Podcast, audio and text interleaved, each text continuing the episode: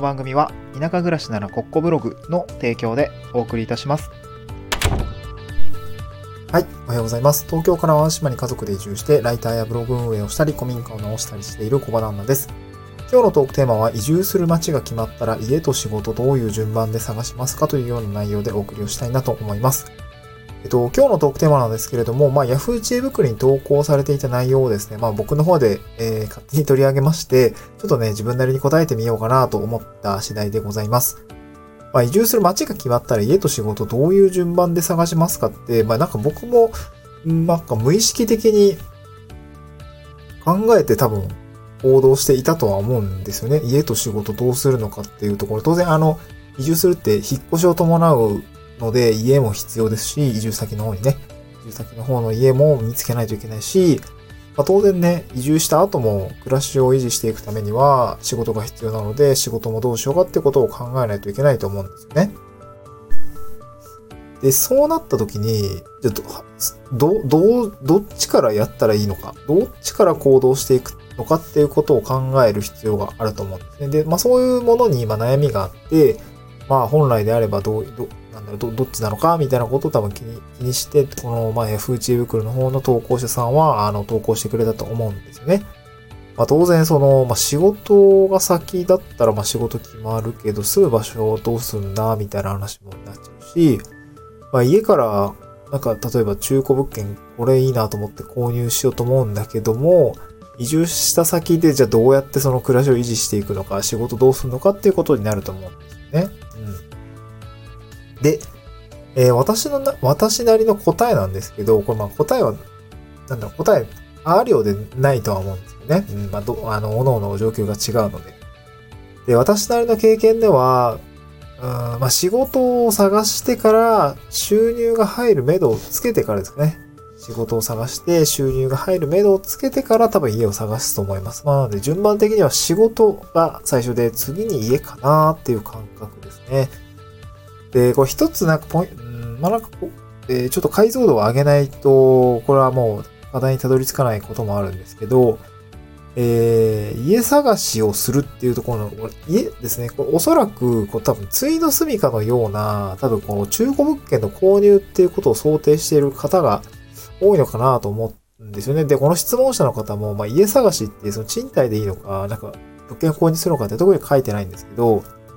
多分これで悩むっていうのは、多分その中古物件の購入を検討されている。例えば、移住を探し、移住先探し、まだ街を決めて、いいなって思う街があった時に、まあ、多分空き家バンクとか見てるんでしょうね、きっとね。うん。で、そうなった時に多分結構いい物件があったと思うんですよ。いい物件というか、なんかこれだったらいけいいかもしれないみたいな。っていうのが多分ちょっと見えていたりすると思うんですけど、まあ見えてなくてもね、あのそういう期待があればそういう形になると思うんですけど、えーっと、まあそういう感じだと、当然あの家が見つかった、家との出会いがあった上でそっちに移住しようってなると思うんですよね。まあそれまでだって仕事していればいいから、その場で。そう。で、なんていうのかな、その、まあそ、そ、そういう状況だと思うんですけど、なんか個人的には、その、ついの住みかを、まあ、住む前、なんていうの地域の外から見ている状態で古民家を買うっていうのは結構僕はリスキー、リスキーなんじゃないかなと思っていた節があるんですね。まあ、あの、よく二段階移住っていう言葉がありますけれども、私の場合は多分賃貸から地域に住み込んで、その地域をよく知った上で中古物件などを買って引っ越しして、まあ、二段階移住を済ますのかなと思いますし、それが多分堅実なんじゃないかなと思うんですよね。うん。いや、多分、多分堅実なんじゃないかなと思いますね。うん。まあ、その、そやっぱ、生活していないとわからないことも多いですし、これまあ前どっかで話したかもしれないですけど、例えば、なんか物理的な距離感とかですね。あの、よく行く、例えばスーパーの距離感とか、えー、ホームセンターの距離感とか、薬局の距離感とか、なんかこの辺ってちょっと生活してみないとわかんないし、結構ね、道路が混むとかね、そういうこともあったりしますし、なんかそういうところが多分生活してみないとわかんないかなと思っているので、そう若干その、わからない状態で物件を購入するのはやっぱりちょっとリスキーかなとも思ったりするんですよね。うん。まあ、あとね、その生活してる間に、その地域の方とのこう信頼関係が積み重なっていけばですよ。うん。条件の良い物件っていうのも、やっぱ紹介してくれる可能性も高まると思うんですよね。まあ、これはもうめちゃくちゃいい例が、その僕の友人ですね、新潟に住んでる、まあ、上田くんっていう子がいるんですけど、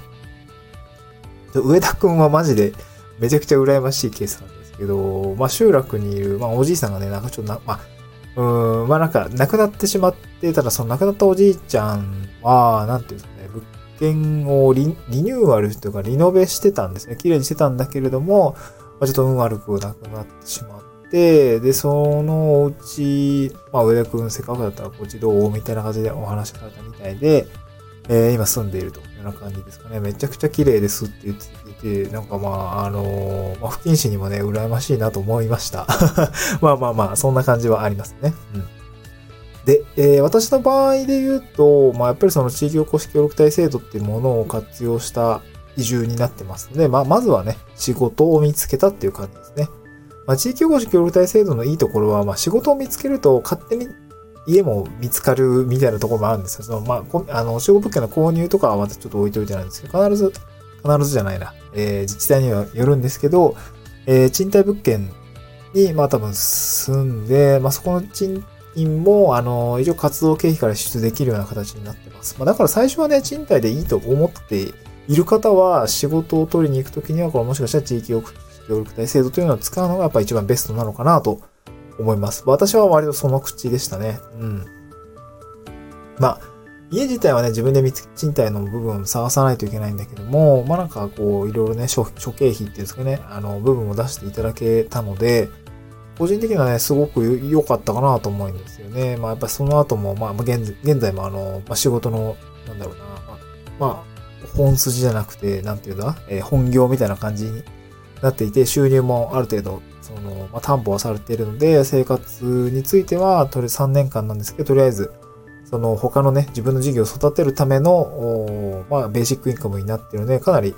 助かっているというところがあります。まあ、なので仕事を先に探しておいてよかったかなという感じですね。うん。まあね、個々人の状況にもよりますが、まあ、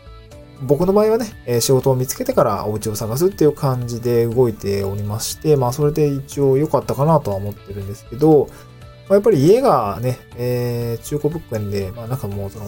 ある程度貯金があって、この貯金をでも買ってしまいたいと。引っ越しからちょっと無駄なお金を使いたくないんだっていう人もいると思うんで、まあそういったところはね、あの、まあ兼ね合いかなと思いますね。まあ、移住してからでもね、仕事見つけるって別にできると思いますし、今の仕事を普通にリモートでやっていくなら、家からさ、その家、仕事を探って、探すってことはやんなくてもいいと思うので、えっ、ー、と、家から見つけるといいのかなというふうに感じますね。はい。今日はそのところでございました。また次回の収録でお会いしましょう。バイバイ。